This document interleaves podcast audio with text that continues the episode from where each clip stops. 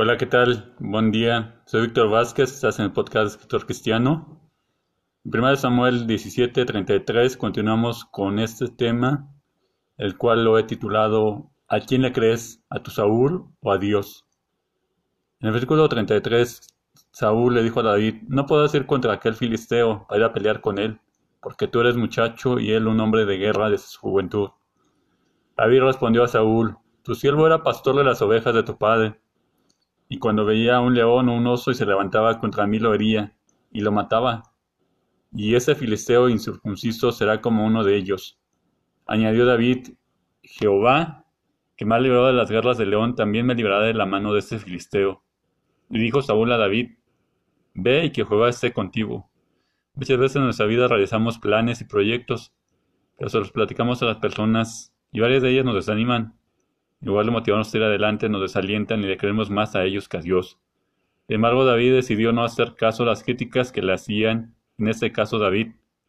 Él confiaba más en Dios, él no tenía miedo. Él no vio cuán grande era su enemigo, sino cuán grande es Dios. Aquí en la Ciudad de México hay un edificio muy alto que es el World Trade Center. Y en una ocasión un niño le preguntó a su papá, Papá, ¿qué tan grande es Dios? El padre lo dijo, mira, te voy a mostrar con un ejemplo cuán grande es. Y señaló aquel edificio que se veía muy lejos y que parecía muy pequeño. Un poco después se llevó a su hijo a donde estaba el edificio y entonces el niño se quedó asombrado y dijo, wow, está muy grande. Ya sabes cómo son los niños, ¿no? Hijo mío, hijo mío, así es Dios, muy pequeño si te alejas de Él, pero muy grande cuando está en tu corazón. Hoy, estimado amigo, estimada radio escucha de ese podcast, todos los días estamos enfrentando pruebas y batallas así como las que enfrentó David contra Goliat. Pero de ti depende si esas pruebas, si ese enemigo tú lo ves más grande o pones su confianza en tu Señor y confías en que no importando la dimensión de tus problemas, Él es más grande que cualquier circunstancia.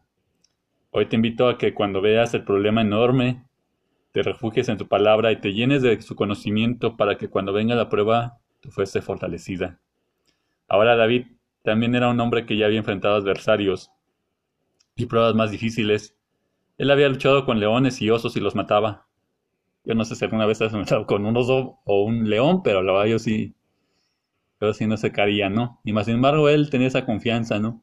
¿Cuántas veces te pregunto, cuando vienen las pruebas solemos pensar, cuando vienen las pruebas, vamos a pensar más en lo negativo, en lugar de recordar. ¿Cuántas veces a pesar de que parecía imposible, el Señor te ha dado la victoria? El Señor nos ha dado esa victoria. Mi caso particular, muchas veces he enfrentado situaciones como emprendedor, en los cuales empiezo el día y los resultados no se han dado. Y en esos momentos de angustia, desánimo, en las que quiero aventar la toalla y rendirme, me han servido dos cosas. Por un lado, he tratado de recordar el por qué hago lo que hago y tratar de disfrutarlo y dejar a un lado el resultado. Y por otro lado, comienzo a recordar los momentos en los que Él me ha dado la victoria. Hoy si estás enfrentando un Goliat en tu vida, te invito a que vayas y apuntes en un cuaderno las veces en las que el Señor te ha librado de aquel oso enorme en tu vida y que retome la confianza en Él, porque finalmente, ¿a quién le vas a creer? ¿A Él o a tus problemas, a tus enemigos? Bueno, pues así hemos concluido esa cuarta parte de este serie de devocionales de David y Goliat.